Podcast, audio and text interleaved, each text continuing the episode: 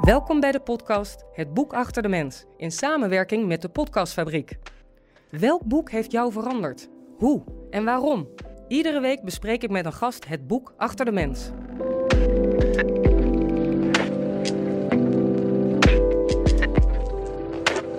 Beste luisteraars, van harte welkom bij de podcast BAM, Boek Achter de Mens. In deze podcast interview ik een gast over boeken die een impact maken, daar verhalen, woorden en visies zeker een verschil maken. De boeken gaan onder andere over management, leiderschap, verandering, filosofie en persoonlijke groei. In dit interview ben ik nieuwsgierig naar de ideeën van mijn gast en het voor haar zo bepalende boek. Wat heeft mijn gast geïnspireerd? En welke impact heeft dit op haar leven? Mijn naam is Marielle van Meerwijk en mijn gast is vandaag Eline Rentier. Welkom Eline. Hi Marielle, bedankt dat ik hier mag zijn. Ja, superleuk dat je gast wil zijn in uh, podcast Boek Achter de Mens. Uh, je luistert ook altijd naar uh, podcast Boek Achter de Mens, dus dat is natuurlijk heel erg leuk. Dus je weet wat we gaan doen.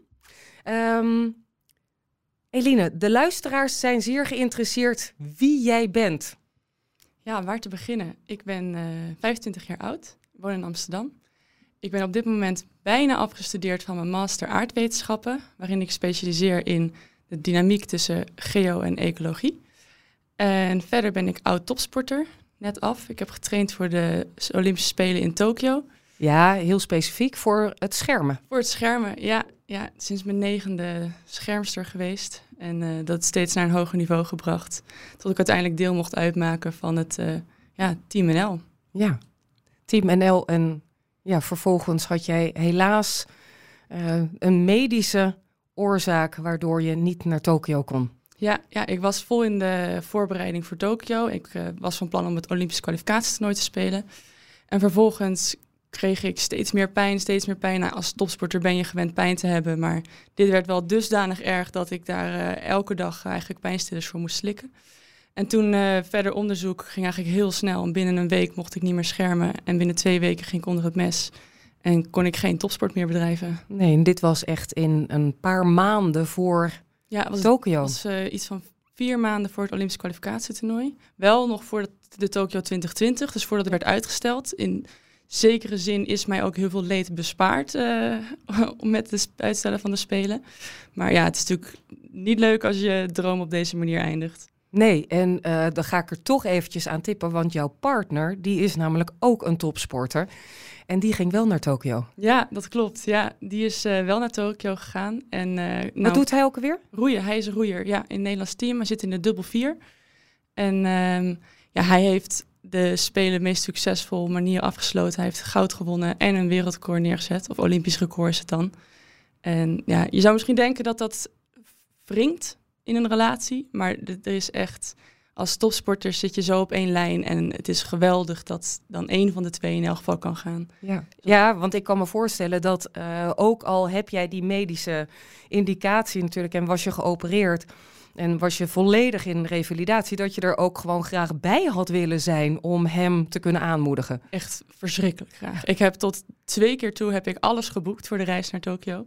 En eerst ging natuurlijk de Spelen werden verplaatst en vervolgens mocht er geen publiek bij zijn.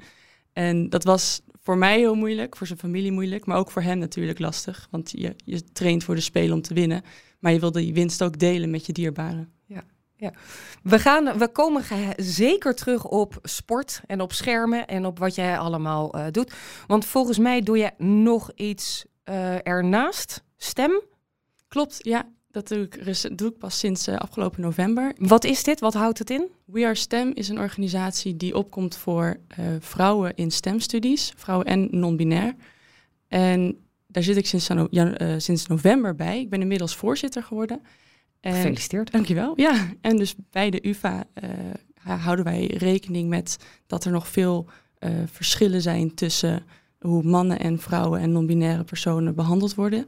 En dat er een heel groot verschil is in de aantallen in de mensen in stemstudies. Ik denk dat dit een heel mooi bruggetje is naar het boek wat jij ook hebt aangedragen. Um, het boek wat jij hebt aangedragen is um, heet eigenlijk Invisible Women: Exposing da Data Bias in a World Designed for Men. Wij hebben hem hier alleen wel op tafel liggen in de Nederlandse versie. Onzichtbare vrouwen, licht op dubieuze data in een voor mannen ontworpen wereld. Geschreven door Caroline Criado of Caroline Criado Perez. Het is inmiddels, het is uitgebracht in 2019, dus het is een relatief nieuw boek, als ik het zo mag zeggen. En vertaald in 19 talen inmiddels. Hoe kwam dit op jouw pad? Ja, daar moet ik mijn grote zus voor uh, bedanken. Die uh, is toch eigenlijk mijn hele leven, ja, die is twee jaar ouder, uh, ook vrouw. en loopt toch altijd net iets voor met haar um, ja, ontwikkelingen in, maar ook feminisme. En die bracht mij dit boek van, dit is geweldig, dit moet je lezen. En dan, ik was altijd sceptisch, het is toch je oudere zus. Maar uiteindelijk het boek opengeslagen en het voorwoord gelezen en in één ruk uitgelezen. Wat een geweldig boek. Ja, uh, ik moet zeggen, ik heb dit boek dus ook uh, in handen. Ik heb dit boek, ben ik ook aan begonnen. En ik begon met highlighten en met oortjes omkrullen.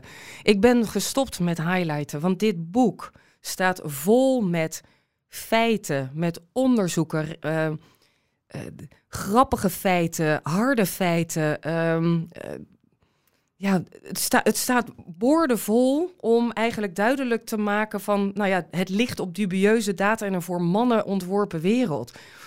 Ik vind dat zo.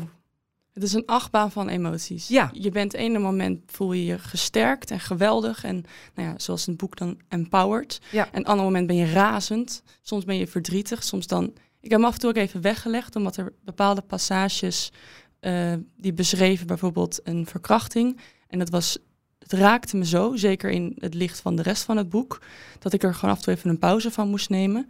En, uh, ja. ja, want over welke vrouwen hebben we het? Want we hebben het over onzichtbare vrouwen, maar over welke vrouwen hebben we het? Alle. Ja. Al, de hele wereld. Ja. De, de, van alle rassen, van alle landen, van alle culturen, arm, rijk, ieder, alle vrouwen. Ja, want het gaat om um, ja, de halve wereldbevolking. Ja.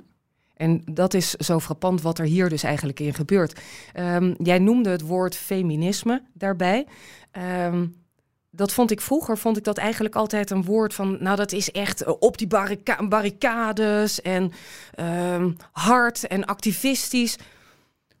Dat is niet de bedoeling van uh, Caroline Criado Perez met dit boek. Nee, ja, ik had precies diezelfde associatie. Ik had het er gisteren nog over met, me, met mijn vriend. Dat ik vroeger wilde ik geen feminist zijn. Ik Nee. vond dat, het maar, dat ze zich maar druk maakte om niks. Ik, wilde gewoon beoordeeld worden op wie ik was als persoon. En dat ik vrouw was, dat hoefde daar niks mee te maken te hebben. Nou ja, achteraf is dat natuurlijk uiterst feministisch standpunt. Dat je op je persoon en niet op je gender beoordeeld wil worden. Uh, en ja, in dit boek wordt omschreven en met data onderbouwd waarom dat vaak niet een keuze is die je hebt, maar dat het je wordt opgelegd. Ja, um, stel je een wereld voor waarin jouw telefoon niet goed in je hand past. Een voorgeschreven medicijn voor jouw lichaam verkeerd is. En de eindeloze uren die je elke week werkt, die niet erkend of gewaardeerd voor worden. Dat komt eigenlijk ook in dit boek voor. Ja. En om wie gaat dit? Wederom om de vrouw. Ja, ja en toch moest ik het op papier nog een keer en elke keer weer herhaald krijgen, de helft van de wereldbevolking. Vaak ja. krijg je het idee of wordt er gedaan alsof we een minderheid zijn. Met we bedoel ik dan vrouwen. Maar we zijn de helft van de wereldbevolking. En als je dat in gedachten erbij hebt, dan is het natuurlijk absurd dat uh, nou ja, de feiten die ze geeft, dat die nog bestaan. Ja, ja. want um, nou, dit boek is in 2019. Zij heeft de data erbij gehaald uh, van dat het overal in voorkomt. En daarmee kun je ook gelijk een bruggetje maken voor wie is dit boek? Ja, voor iedereen. Ja, ik zou zeker willen bepleiten dat het niet alleen voor vrouwen is, omdat ja, het is juist ook voor mannen. Um, en heel ja, het gaat vaak uit van waarom de vrouw lijdt onder dat een uh, uit wordt gegaan van een standaard man. Maar heel veel mannen zijn ook niet de standaard man van. Nou ja, in de medische wereld is dat iemand van 70 kilo. Als je dus afwijkt van die standaard persoon, zijnde een man, dan kom je in gevaar. Ja, de standaard man. Uh, Caroline Criado Perez heeft uh, onzicht, in onzichtbare vrouwen zowel mannen als vrouwen um, neergezet eigenlijk. Ze heeft het over, ook over onderzoeken dat het altijd over de man gaat behalve als anders vermeld. Ja, Vind ik ja, dan ook precies, ja. eh, heel frappant hoe dat dan zo werkt. Even terug op eh Caroline Criado Perez. Zij is journalist, zij heeft dit boek geschreven. Ze is hartstikke jong, maar ehm, ze is ook activiste. En wat maakte haar zo, wat maakt haar zo bijzonder? Ja, zij is natuurlijk ook bekend geworden met dat ze voor dat eh 10 pond biljet heeft gestreden. Of eigenlijk een biljet, omdat in, ze komt uit het Verenigd Koninkrijk. Dat daar alleen maar mannen op de biljetten stonden. En dat vond ze eigenlijk heel raar, want we hebben toch genoeg vrouwen in de geschiedenis die iets waardevols hebben bijgedragen aan de maatschappij. Dus zij is daar toen eh, ja, eerst gaan vragen van, goh, kan er een keer een vrouw op? En toen was het antwoord nee, want die voldoen niet aan de eisen. Dus nou, wat zijn de eisen dan? Toen kregen ze de lijst met eisen en toen kwam ze er eigenlijk achter dat de manier waarop die eisen gesteld werden en de manier waarop wij eigenlijk vrouwen uit de geschiedenis hebben geschreven, ervoor zorgen dat, ja, inderdaad, dan kan er geen vrouw op staan.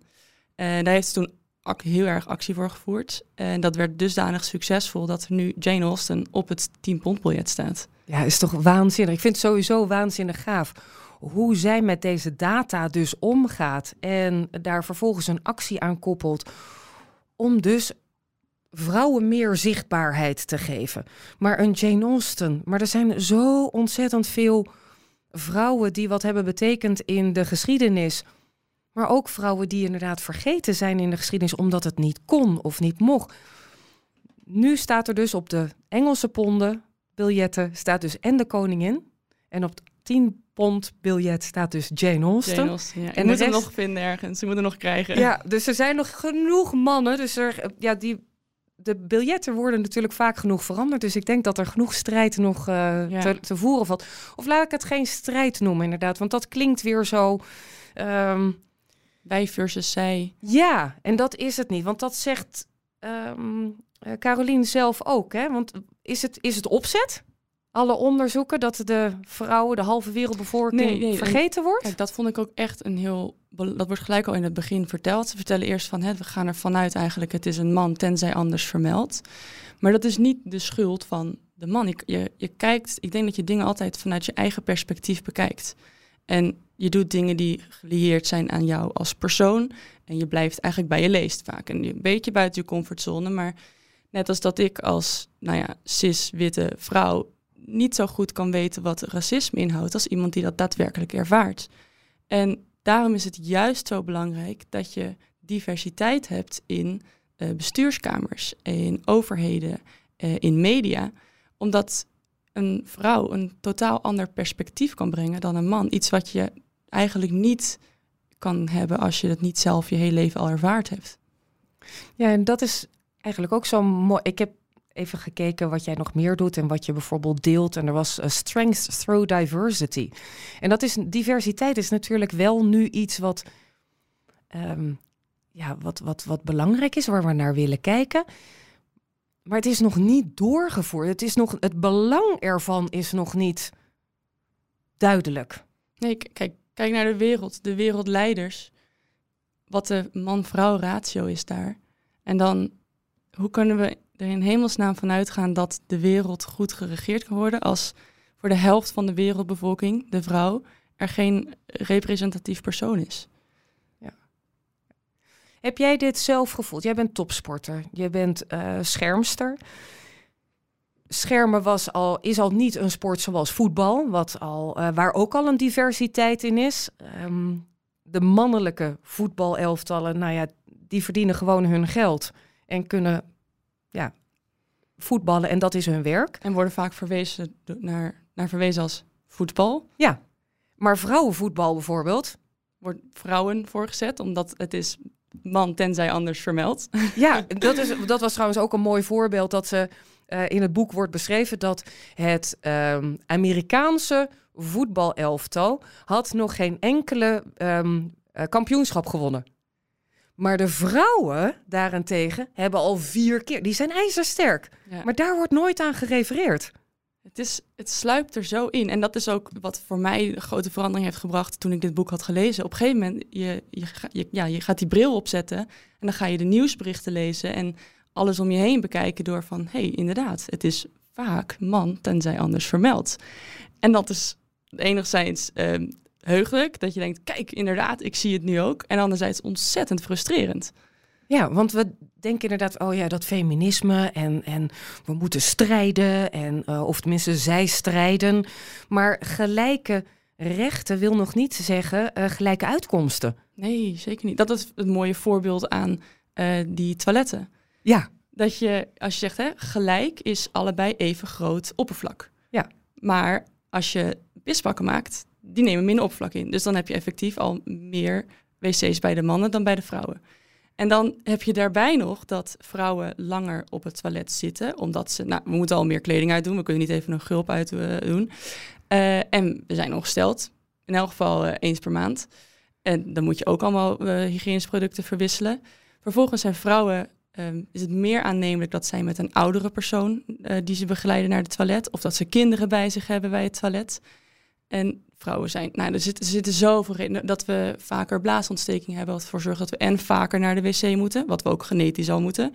En dat je uh, misschien langer op de wc zit. Dan ja, is het... het is zoiets frappant. Ik moet er echt bij.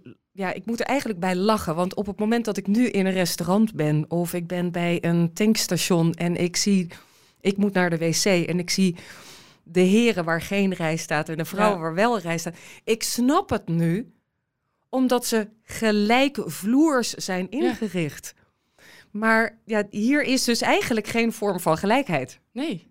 En ja, nou je zegt, ik overal op vliegvelden en dergelijke, als je dan nu een reis ziet, ik moet ook elke keer glimlachen, omdat ik dan denk, ja, dit is precies weer waar het, wat ik heb gelezen en waar ik het over heb met mijn omgeving. En toch is het ook ergens treurig dat dit soort. Ja, dit is onderzocht, dit is bekend. En ik neem aan, ik bedoel, ik snap dat niet iedereen dit weet, maar op zijn minst iemand die toiletten ontwerpt, zou dit moeten weten. Ja, nou, dit boek Onzichtbare Vrouwen ligt op dubieuze data in een voor mannen ontworpen wereld. Uh, door deze podcast gaan we daar natuurlijk nog een extra licht op schijnen. Dus het is de bedoeling dat uh, niet alleen andere vrouwen, andere mannen, uh, maar ook beleidsmakers, dat iedereen dit boek leest en zich ja, zich realiseert wat um, onzichtbare vrouw, wat, wat dit doet. Um, nou, jij hebt het, want we hadden het net over voetbal, over mannen en vrouwen. Hoe is dat in de schermwereld? Want jullie kregen eigenlijk, krijgen de mannen wel vergoeding? Voor alle trainen wat zij hebben gedaan? Nou, wat dat betreft zijn we een heel eerlijke sport. Niemand krijgt iets. Oh, oké. um, dat, ja, dat is weer een heel ander verhaal. Um, nee, ja, op zich, als je kijkt wereldwijd, gaat volgens mij iets van 85% al dan niet meer van het sponsorgeld gaat naar mannen.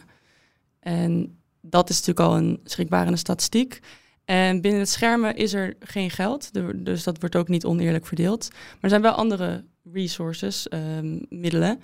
En ik heb toch, ja, ik heb daar tijdens mijn tot sportcarrière heb ik daar natuurlijk last van gehad. Durf je ook niet altijd wat van te zeggen, want je bent ook afhankelijk van uh, mensen die je lot bepalen in zekere zin. Uh, en anderzijds is het toch ook vaak dat je denkt, is het een gevoel? Is het echt zo?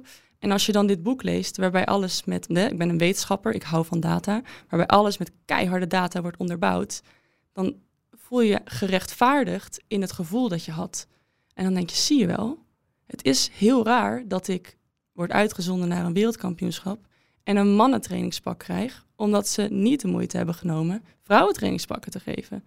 Dat was gewoon de enige optie. Mannentrainingspak, ja, neem maar gewoon een maat groter dan als het niet past. Maar ja, dat zit natuurlijk voor geen meter, er zit ook geen taille in, de, de broek zit niet lekker. En als je dan daar aankomt op een WK in een mannentrainingspak, dan voelt dat ook gewoon slecht. Maar dit is bizar natuurlijk, want dit is niet eens zoiets wat.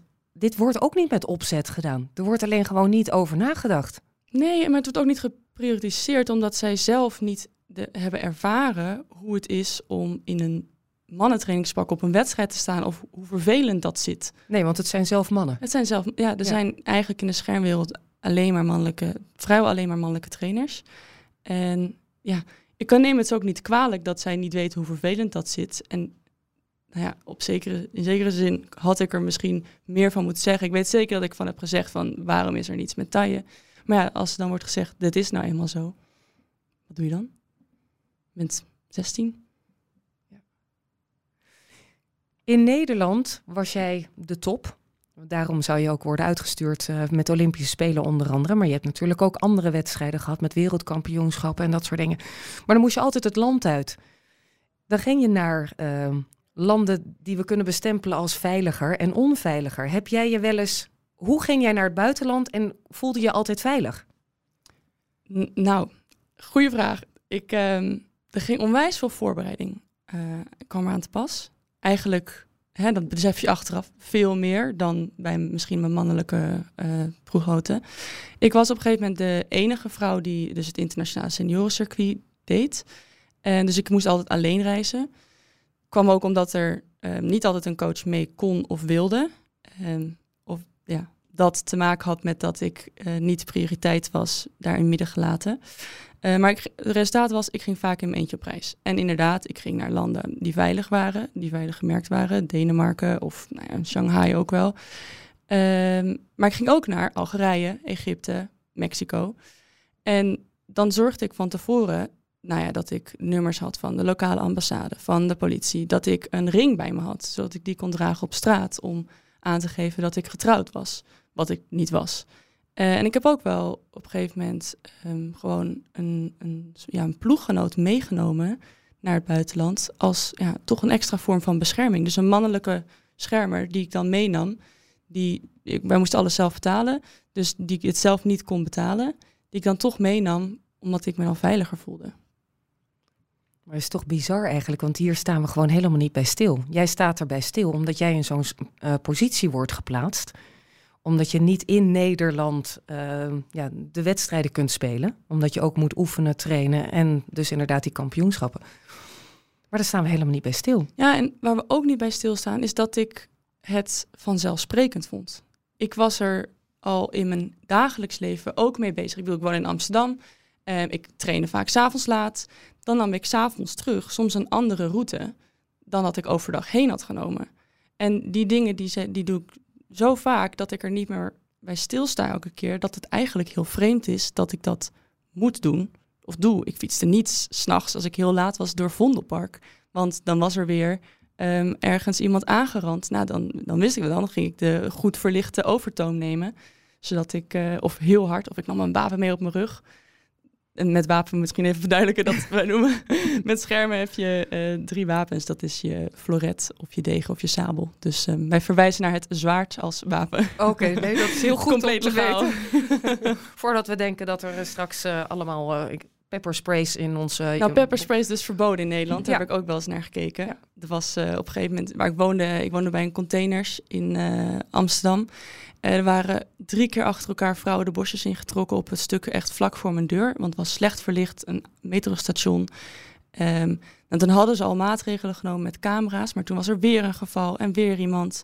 En toen op een gegeven moment dacht ik, nou, ik ga pepperspray halen. Maar dat, is verboden in Nederland. Dus nou, het beste alternatief is dan dus deo. Dat je dan maar in je zak dichtbij hebt. Maar ik nam dan een extra wapen mee die ik op mijn rug meedroeg. Maar ja, gewoon in je dagelijks leven zit het al zo vervlochten dat je je aanpast omdat je vrouw bent. Ja, en dan gaat ja, en, en dat gaat natuurlijk veel verder, hè? Want um, Criado Perez beschrijft heel veel dingen, van overheidsbeleid en medisch onderzoek tot technologie, werkplekken, stadsplanning en de media. Maar er is zoveel stadsplanning hier ook in. Um, hoe belangrijk is het dus dat vrouwen meedenken in stadsplanning. Echt. Of huizen herbouwen. Nog, nog veel belangrijker dan ik me al kon voorstellen. De voorbeelden die ze gebruikt in dit boek over dat vrouwen, dat noem je dan trip chaining. Dus dat ze niet van A naar B gaan, dus naar hun werk en terug. Vrouwen zijn vaak degene, hè, 75% van de onbetaalde zorg doen ze. Ze nemen vaak flexibelere banen zodat ze meer zorgtaken thuis kunnen doen. Zorg ervoor dat ze niet alleen ochtends van naar A gaan en dan weer terug. Dat ze van A naar B naar C en heen en weer. En je, je moet. Ja, dan hebben we het over. Dus, dus, dus, inderdaad, s'morgens gaan ze bijvoorbeeld naar hun werk. Ze moeten eerst op de heenweg zetten ze hun kinderen bijvoorbeeld af. Vervolgens gaan ze naar hun werk, hebben ze nog afspraken buitenshuis. Dat gebeurt meestal met openbaar vervoer. Komen ze terug, boodschappen doen, kinderen weer ophalen. Misschien nog iemand helpen en begeleiden. Dus die gaan kriskras door de stad, terwijl de meeste steden ontwikkeld zijn om vanaf buiten erin te gaan en weer eruit. Direct naar het CBD, Central Business District, of naar één plek in elk geval, niet heen en weer. En nou ja, wat ze dus ook beschrijft over de tarieven van bussen, uh, dat in de UK, in het Verenigd Koninkrijk, dat daar buskaartjes, elke keer als je eentje een andere bus nam, moest je een nieuw tarief betalen. Waardoor het heel snel heel duur wordt als je dus die, die trips achter elkaar plakt. Dus op een gegeven moment invoerde dat je, net als we Nederland nu hebben, uh, binnen een uur of anderhalf uur mag je dan vrij reizen en dan is het kaartje verlopen. Namen veel meer vrouwen de bus, ging het omhoog. Ja, moet je voorstellen wat voor een impact dit maakt. Um, je zei het inderdaad over punt A naar punt B gaan. Ik vind dit ook zo'n mooi voorbeeld. Uh, er staat bij um, sneeuw vrijmaken. Is dat een mannending? En ik moest daar heel erg om lachen. Want ik dacht, uh, tenminste toen ik eerst de titel las... en ik had zoiets van, nou ja, ik vind het altijd lekker om sneeuw te schuiven... want dan ben ik lekker buiten, ben ik lekker bezig. Maar dat bedoelden ze er helemaal niet mee. Ik vond het een waanzinnig voorbeeld. Ze begint ermee in het, oh ja, ik denk hoofdstuk 1 van het boek... kan sneeuwruimen seksistisch zijn? En ik, is, het genderneutraal? En ik zat echt van, hè? Welke invalshoek gaat ze hier nemen? Ja. En nou, het was echt uh, kort uitgelegd. De manier waarop, wat was een case study uit Zweden. Uh, wat er gebeurde, wat ook in Nederland gebeurd is. Prioriteit bij het sneeuwruimen is autowegen. Grote wegen. Op zich, logische keuze. Ik dacht, ja, want ja, er moeten auto's rijden, dus die moet, moeten leeg. Maar er waren heel veel ongelukken. Er waren veel valpartijen, eh, dus er waren veel kosten doordat er mensen vielen. Vervolgens gingen ze dat onderzoeken en ook de reispatronen onderzoeken. En bleek dat de voornamelijkste groep mensen die met de auto ging, waren mannen. Want die hadden dat, ik ga naar A, s ochtends en smiddags terug naar B. Dus die gingen één keer over de weg heen en één keer over de weg terug. En de mensen die besloten wat de volgorde was, waren ook allemaal mannen en daar met de auto gekomen. Dus dat leek voor hen een heel logische keus. Wat ook weer een goed voorbeeld is van het is niet per se hun schuld, want dit is hun manier van denken. Dus wat deden ze toen anders? Ze gingen het omdraaien. Ze gingen niet meer eerst de auto weg doen, ze gingen eerst de stoepen doen, fietspaden, en toen de auto weg. Want een auto die kan nog wel redelijk door de sneeuw ploeteren, want die zit in een veilig warme kubus. Maar een voetganger, ja, als het glad is, is gewoon heel gevaarlijk. En wat gebeurde er? Er waren veel minder valpartijen. En dat leverde zoveel meer, ja, dat bespaarde ze zoveel geld in ziekenhuiskosten, dat ze volgens mij al 85% meer uh, opbrengsten hadden dan dat het had gekost om het om te draaien met die sneeuwschuivers. Ja. Ja, ik zal het blijven herhalen, maar ik vind het bizar welk licht uh, Criado Perez schijnt op al deze data. Want niemand had daar van tevoren over nagedacht. Zijn tientallen jaren overheen gegaan en sinds kort passen ze dus dat sneeuwschuiven aan. En je ziet dus zo'n groot verschil. Wat ook een enorm verschil is, niet alleen in de mensen die dus uh, ongelukken krijgen, maar ook een hele kostenpost voor de gezondheidszorg. Ja, en dan heeft iedereen er voordeel van. Nou, hoop ik dat het niet per se een voordeel hoeft te zijn voor de mannen om hier ook uh, aan boord mee te komen.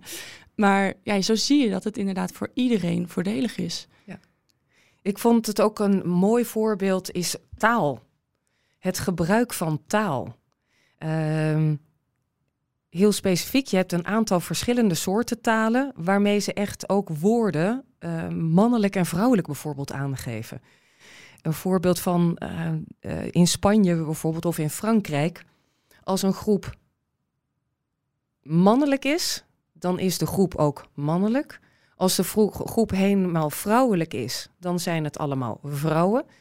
Ja, en zodra is het een gemengde groep, of zelfs een. Als er maar één vrouw bij zit, zelfs 100 mannen, of 100 vrouwen en één man is erbij. Dan wordt het ook. Dan spreek je me als mannelijk aan. Ja. Maar ook uh, het, het, het feit van dat ze gebruik maken van uh, man en mankind.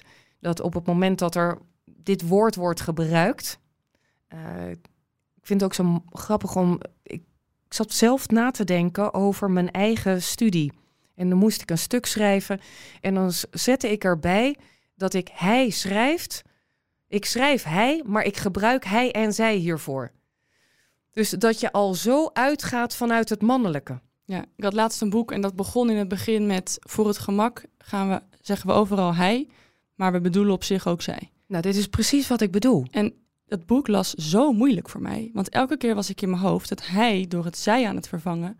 Omdat dat, ja, dat, dat leest niet makkelijk. Want het ging ja, over jezelf. Dus als dan hij stond, dan voelde ik me niet aangesproken. Terwijl het ook heel makkelijk had kunnen worden opgelost door de persoon te zeggen. Of de mens. Of nou ja, iets ertussenin. Ja, en daar, er zijn landen die daar nu mee bezig zijn. Hè? Want er is ook een hele oproer geweest in Frankrijk bijvoorbeeld, dat ze die woorden niet wilden veranderen. Dat als jij uh, naar een advocaat zoekt, dan krijg je het mannelijke woord, bijvoorbeeld ook in, uh, in het Duits bijvoorbeeld, dat je altijd de mannelijke vorm ergens voor krijgt. Ik vind dat enerzijds een verrijking van de taal, dat er die dingen bij komen. Ik bedoel, als we een nieuw iets technologisch hebben ontwikkeld, dan vinden we het ook geen probleem om daar een nieuw woord voor te vinden. Maar als wetenschapper, het is ook waanzinnig belangrijk voor artificial intelligence, voor kunstmatige intelligentie. Want wat je zegt, advocaat wordt vaak geassocieerd al met een man of vrouwelijke advocaat, net als dokter. Uh, als je die uh, verbanden voert aan kunstmatige intelligentie, bijvoorbeeld Google, je zoekt advocaat, dan geeft hij vooral plaatjes van mannelijke advocaten. Terwijl dat kan natuurlijk allebei. En dus staat ook in het boek um, garbage in, garbage out. Wat je voert aan de machine, dat bepaalt ook hoe kwalitatief de uitkomst is. En ja, het ga, ik denk dat dat de essentie is van dit boek. Dus de data, als je de data niet eerst opzoekt en dan niet gebruikt, hoe kan je dan ooit verwachten dat de uitkomst of de wereld ook klopt voor vrouwen? Ja, ja want ook stemherkenning, ja. Uh, gezichtsherkenning. Uh, het zijn allemaal inderdaad die data die we invoeren, die artificial intelligence, waarmee we de wereld zoveel makkelijker willen maken. Alleen moeten we ons wel realiseren dat we heel veel mensen ja, eigenlijk onzichtbaar maken. Ja, het is, het is ook heel gevaarlijk eigenlijk om hier niet op in te grijpen. Ik, ik denk dat dat een, een maatschappelijke verantwoordelijkheid is om data te verzamelen van mannen en vrouwen, om dat divers te maken. En als je een, een, testgroep hebt waar je dan wel mannen en vrouwen in betrekt, maar je scheidt de data niet tussen de twee seksen, dan kan je bijvoorbeeld hebben dat als je een medicijn test, dat het wel effect heeft op de mannen, maar niet op de vrouwen. En dat als je dat dus niet hebt gescheiden, dat je de resultaten denkt, oh het werkt. Ja. En het wordt vervolgens voorgeschreven aan de hele samenleving. Ja, en dat is eigenlijk een heel mooi uh, bruggetje naar, naar het volgende. Want we hebben het over uh, de wc's, over veiligheid, um, over taal. Um, maar ook de veiligheid qua gezondheid. Um, hartfalen, hartinval, hartaanval. Wat zijn de symptomen waar we allemaal op moeten letten? Wat is hetgene wat een arts wordt geleerd? Dat is... Pijn in de borst pijn op borst, linkerarm. Nou, er zijn een aantal hele specifieke symptomen waar we naar kijken. Maar dat zijn niet de symptomen voor een vrouw.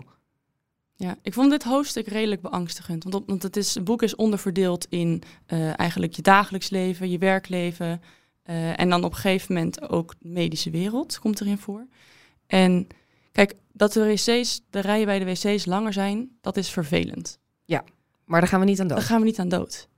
En dan komt ze met voorbeelden van dingen die, waar je wel dood aan gaat. Ja. Bijvoorbeeld dat als je in je testgroep alleen maar mannen gebruikt, dat de symptomen die je, ja, we allemaal leren te herkennen, gebaseerd zijn op die van gemiddelde man. Dus ik, zelfs als je niet die gemiddelde man bent, maar je bent wel man, dan heb je er ook al een nadeel van.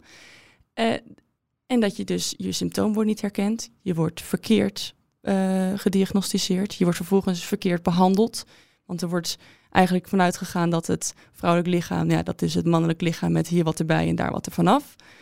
Maar er wordt geen rekening gehouden met de gehele hormoonhuishouding en de verschillen die daarin allemaal spelen.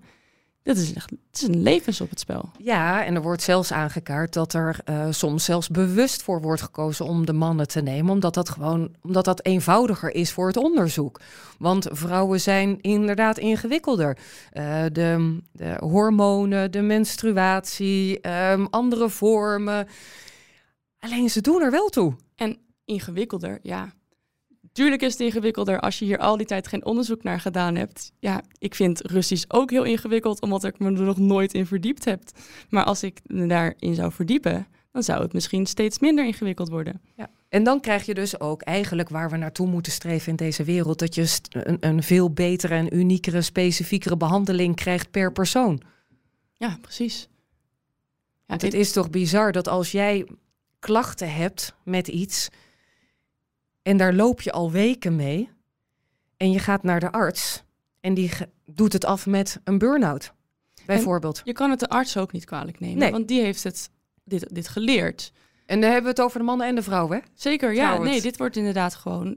Dit, ja, dit is de stof die ze wordt aangeboden. Dit is de stof die ze leren en waar ze op afstuderen. En je kan op zich de makers van het boek het ook niet kwalijk nemen, want dit is, de stof is gebaseerd op onderzoeken. Dus waar het moet beginnen is heel ver terug, namelijk dat onderzoeken zowel mannen als vrouwen moeten betrekken en het moeten splitsen op gender, seksen. Maar nog daarvoor heb je de investeerders. Want in de wetenschappelijke wereld heb je dat onderzoek moet gefinancierd worden. En de mensen die het geld verdelen, als dat alleen maar mannen zijn, dan zien zij misschien niet het belang in van een medicijn die premenstruale stoornissen bijvoorbeeld uh, tegengaat. Dus- Viagra ja, is ontdekt terwijl het eigenlijk was voor vrouwen om te helpen met PMS. Alleen toen bij de testgroep, die alleen vooral mannen waren, volgens mij drie vrouwen en de rest mannen, kwamen ze erachter dat het ook erecties opleverde. En dat was heel interessant voor de markt. Dus daar zijn ze mee verder gegaan. En pas volgens mij was het in 2013. Ja, dat was dus eigenlijk een bijwerking. Ja, het was ik, ik, eh, ik dacht dat het was in verband met hartfalen dat het daarom was, maar het maakt eigenlijk niet zoveel waarvoor het was ontwikkeld. Het was een medicijn wat was ontwikkeld voor heel iets anders. En de bijwerking was bij mannen dus inderdaad erectie. Ja.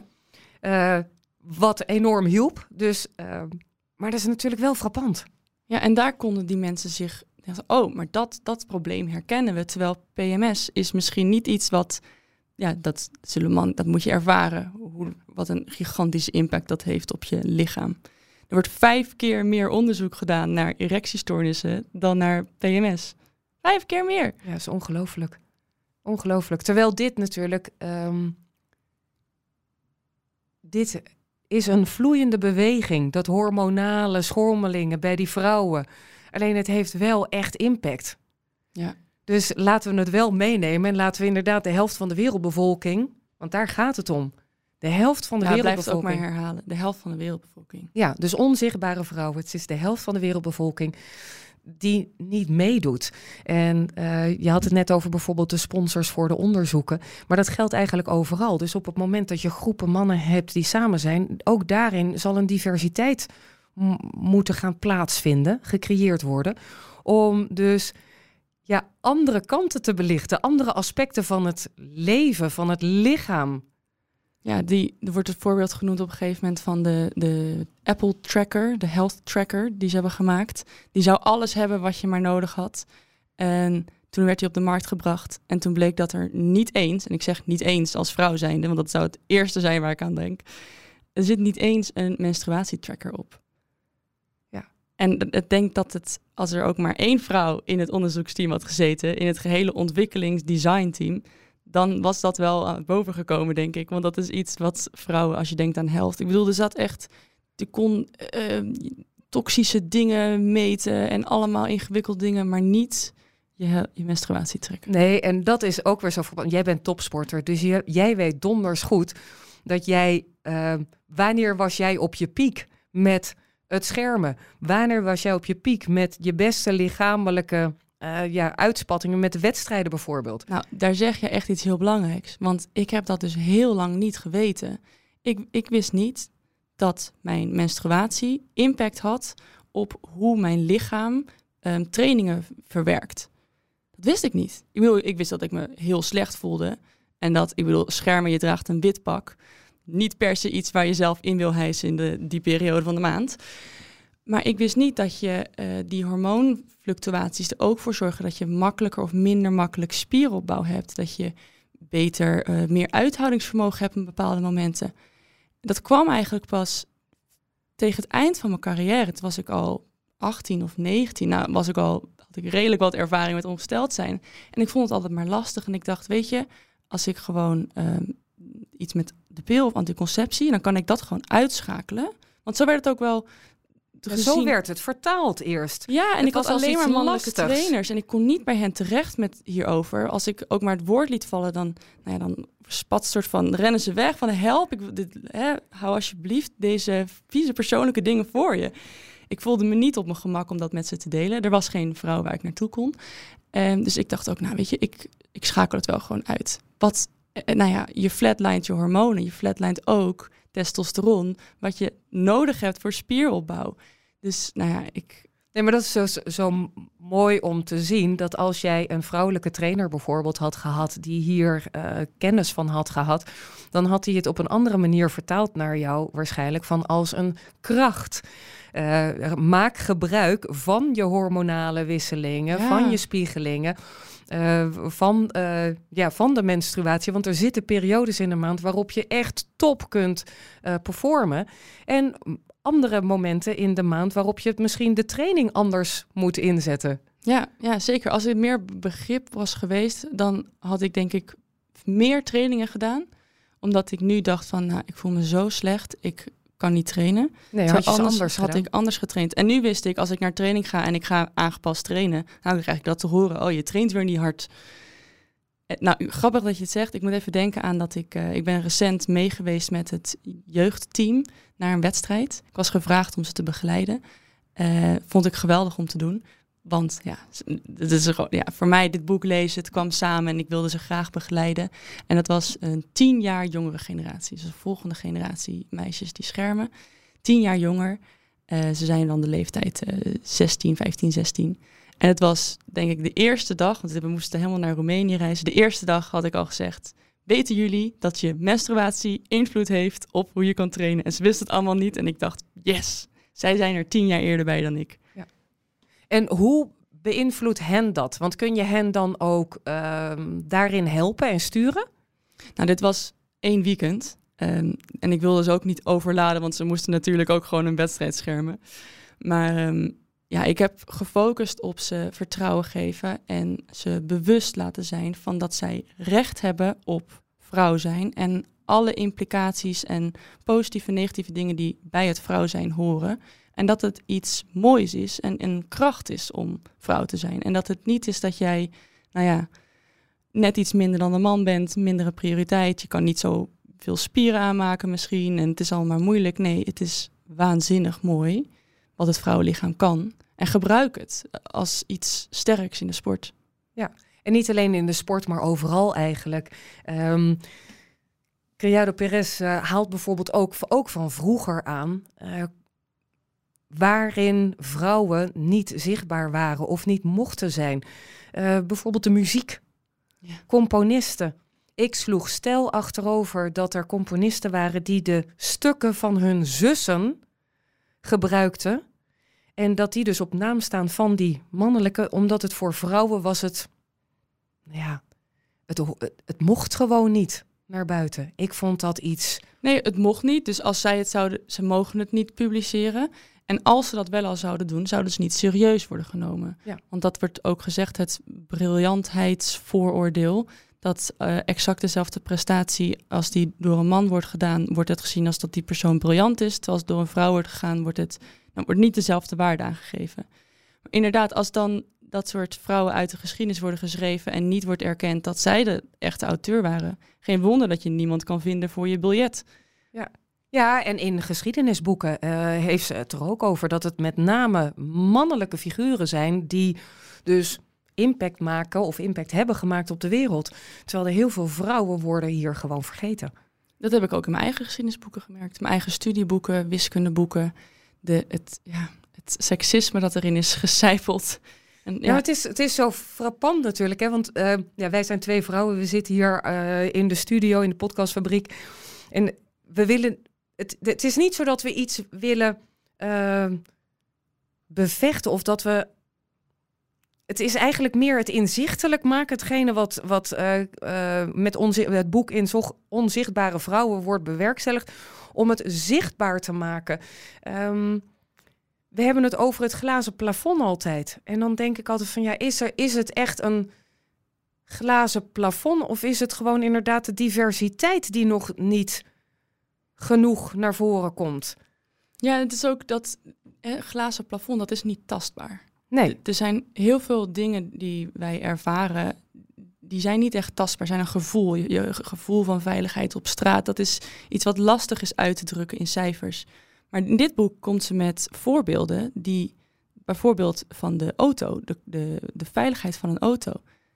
Dit is, ik vind het een prachtig voorbeeld, omdat het heel simpel uitlegt hoe je van het vergeten van vrouwen in onderzoek komt bij vrouwen die doodgaan. Ja, ik denk wel dat we eventjes eh, helder moeten maken voor de luisteraars wat we bedoelen met de veiligheid in auto's.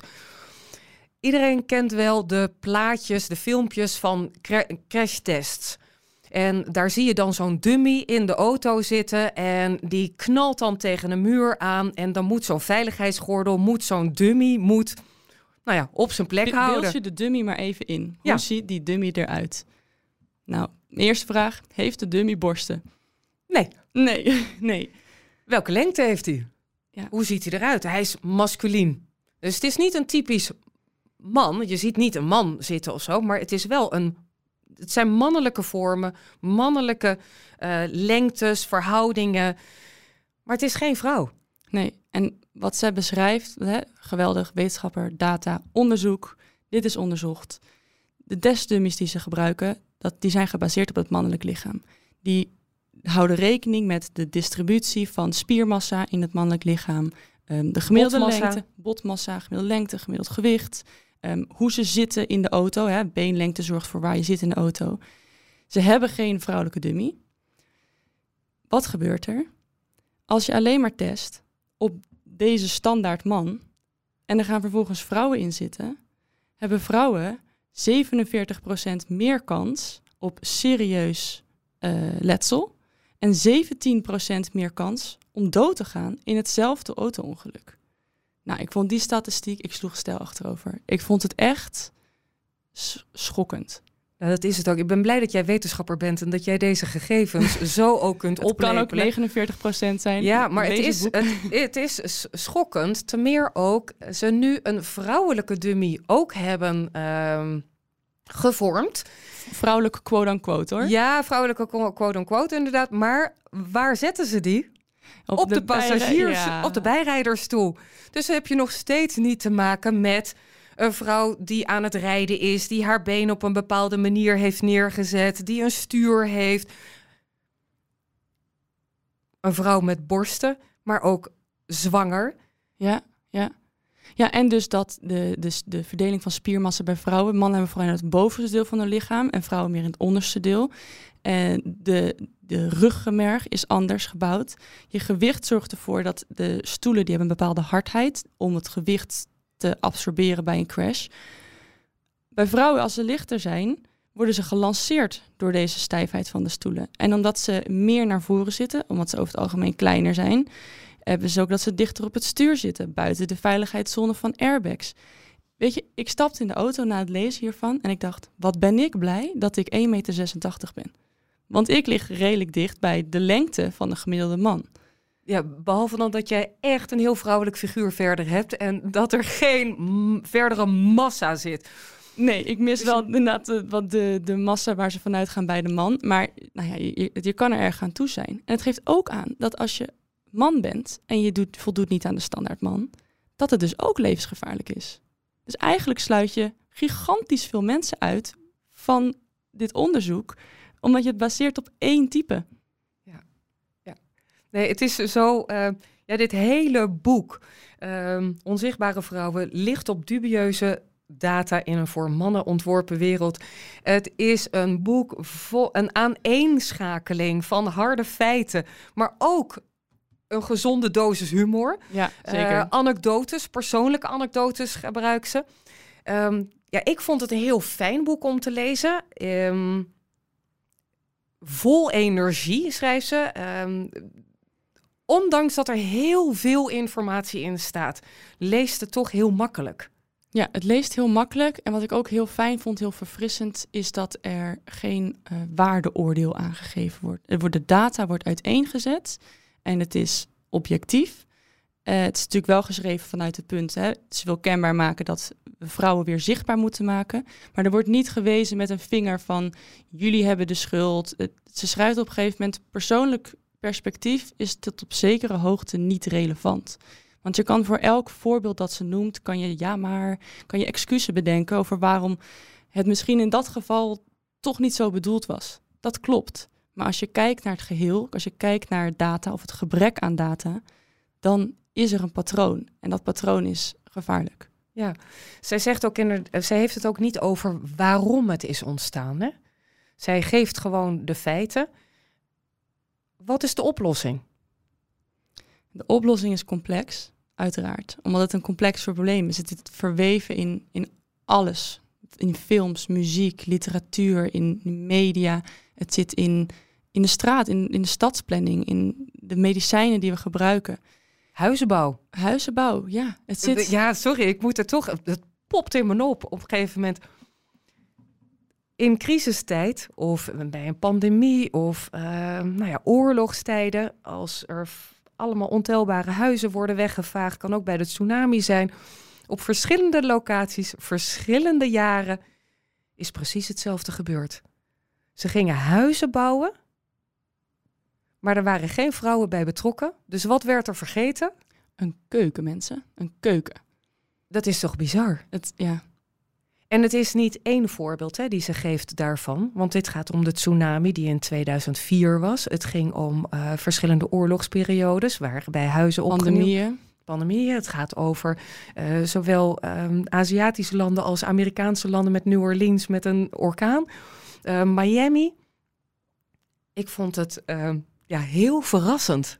Ja, en ook heel pijnlijk om te lezen. De pijnlijke waarheid. Ze legt bloot dat oorlog eigenlijk als het misgaat, dat al die dingen die ze beschreven heeft, want dit, is, dit vertelt ze aan het einde van het boek, worden versterkt. Echt exponentieel versterkt.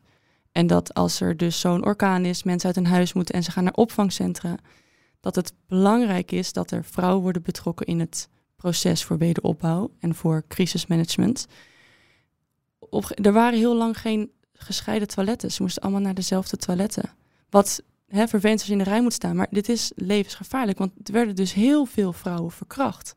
Zo erg dat de vrouwen dus niet meer naar de toiletten durfden te gaan, waardoor ze blaasontsteking oplopen of andere infecties. Uh, trauma. Je hebt al een trauma omdat je hebt moeten vluchten. Ja. Er waren vrouwen die gingen een luier dragen, omdat ze niet meer naar de wc's durfden te gaan, want ze waren slecht verlicht en dus niet gescheiden of ver weg van waar ze sliepen. Ja, het, het is frappant hoe je erover na moet denken dat, um, dat er vrouwen bij betrokken moeten zijn in zo'n proces, in opbouw of, of bij de organisatie, om duidelijk te maken wat belangrijk is voor vrouwen of voor gezinnen. Uh, huiselijk geweld, seksueel geweld, het, ook dat neemt toe in tijden van pandemie, oorlogen. Um. Ja, ik, ik, denk dat dat een heel belangrijke uh, ook, ja, conclusie is van het boek. Dus hè, je had het net over wat is de oplossing. Ja. Vraag het vrouwen. Ja. Betrek ze in alle plekken waar beslissingen worden gemaakt, bij design. En dit boek gaat specifiek over vrouwen, maar het gaat natuurlijk eigenlijk algemeen over diversiteit. Want het is een verrijking. En er staat dat, hè, ze onderbouwt het allemaal met data, dat het werkt. Ja, ja en um, dit is de wereld, hè? Dit is de wereld waarin we leven, waarin we samen moeten leven met z'n allen. En de mannen en de vrouwen, ja, dat zijn gewoon twee helften van de wereldbevolking. En inderdaad, vragen de vrouwen. Dus die diversiteit is gewoon ontzettend belangrijk. Dus ik haal het glazen plafond nog een keertje aan. Wellicht is het niet eens dat zozeer het glazen plafond. Ik denk dat er inderdaad al op ander niveau de diversiteit groter moet worden. Zij schetst ook, uh, een man neemt minder snel een vrouw aan. Maar een vrouw zal wel snel een vrouw aannemen of een man. Ja, ja dat is ook uh, de, de, de mythe van de meritocratie. Dat, zoals ik helemaal aan het begin beschreef, als kind wilde ik niks van dat feminisme te maken hebben. Ik wilde gewoon voor mij als persoon worden gewaardeerd. En ik kon mij niet identificeren met de vrouwen die in de media werden omschreven. Hè, hoe een vrouw eruit moest zien, de interesses die ze zou moeten hebben. Die had ik niet. Ik kon me niet identificeren met Disney-prinsessen, want ik wilde helemaal niet wachten tot een prins kwam. Ik wilde uh, onderzoek gaan doen, ik wilde de wereld bereizen, ik wilde carrière maken. Dus omdat ik mij niet kon identificeren met de vrouw die mij werd voorgelegd, ging ik me daarvan afzetten en dacht ik, ik ben wel een van de jongens. Ik wil wel gewoon, hè, ik ben stoer. Want blijkbaar moest ik niet vrouw zijn om stoer te kunnen zijn.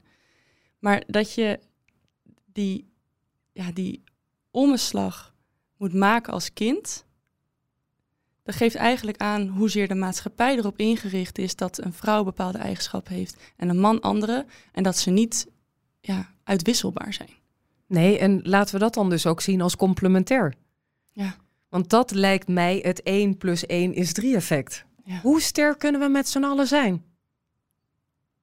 Ja, ja, waanzinnig. Ja, diversiteit. Het is, het is in alle tijden is het nodig. Het is nodig in tijden van vrede. Het is tijden, nodig in tijden van uh, ziekte, in tijden van oorlog. Iedereen heeft andere eigenschappen. En dat gaat buiten man en vrouw zijn, eigenlijk om zelfs. Ja, wat wordt. Hè, de, dus ik, ik begon net over de mythe van de meritocratie. Toen raakte ik mijn punt een beetje kwijt. Maar de, wat ze eigenlijk zeggen is: zelfs als jij uh, alleen op je merit wil worden beoordeeld, zodra zij weten wat je gender is, wordt er onbewust wordt er al een vooroordeel aan toegevoegd. Er is zo'n implicit bias test. Ik heb hem ook gedaan. Ik ben ook biased. Ja. Het is heel moeilijk om niet biased te zijn, omdat het dus zo verwoven zit in de maatschappij, in taal, dingen die we besproken hebben. En als je alleen op je merit wil worden beoordeeld, dan moet je daar extra moeite voor doen in een sollicitatieproces om taal te gebruiken die echt genderneutraal is, of erbij te vermelden expliciet dat je zowel mannen als vrouwen zoekt. En doe het blind. Als je componisten wil in je, uh, voor een plek, zorg ervoor dat ze blind auditie doen. Je moet misschien net iets meer moeite doen, maar wat je dan krijgt is om, ja, niet te beschrijven hoe waardevol dat is. Eline, ik vond dit een heel, ik vind dit een heel waardevol boek uh, van uh, Caroline Carriado Perez. Dus dank je wel dat jij mij onzichtbare vrouwen uh, ja, naar voren hebt geschoven. Of Invisible Women, want zo heeft ze natuurlijk in het begin geschreven. Het is vertaald in 19 talen. Ik ben je heel dankbaar ehm, dat jij mij dit ehm, ja, boek onder ogen hebt gebracht. En daarmee natuurlijk ook jouw zus. Ja. Ehm, is er nog één advies of één conclusie of iets wat je aan de luisteraars mee wil geven? Nou, ik ben heel erg benieuwd naar. Hè, lees het boek, maar ook al na het luisteren van deze podcast. Probeer je bewust van te zijn in je omgeving waar vrouwen vergeten worden. En maak vrouwen weer zichtbaar. En of je nou een beleidsmaker bent of toevallig als iemand luistert die uh, verantwoordelijk is voor het ontwerp van toiletten, of als je geneeskundestudent bent, neem dit mee, in je, houd dit in je achterhoofd. Als jij studeert, werkt, over straat loopt, waar zijn we de vrouwen vergeten en hoe kunnen we het beter doen? Dankjewel. Ja, wij zijn in deze podcast zijn we van, van links naar rechts, van boven naar onder zijn we gesprongen. Uh, normaal gesproken zit er wellicht misschien meer één lijn in, maar dit is ja, zoals de feiten liggen. Het, het, het gaat werkelijk alle kanten op. Dus lees vooral het boek Onzichtbare Vrouwen of Invisible Women. En Eline Rentier, ik wil jou heel hartelijk danken voor je komst. Uh, voor het delen van jouw kennis en je ervaring. En uh, ja, het zo inspirerende boek. Ik wens je heel veel succes en nog meer plezier in, uh, nou, in het nu en de toekomst die nog helemaal voor jou ligt. Ik hoop nog heel veel van je te horen. En voor alle luisteraars, dank voor het luisteren. En heb je nog tips en tops? Laat het me weten via de Podcastfabriek. Je kunt ons volgen door je te abonneren op de podcast Boek Achter de Mens via Spotify, Apple Podcast en Google Podcast. Tot de volgende BAM, het Boek Achter de Mens.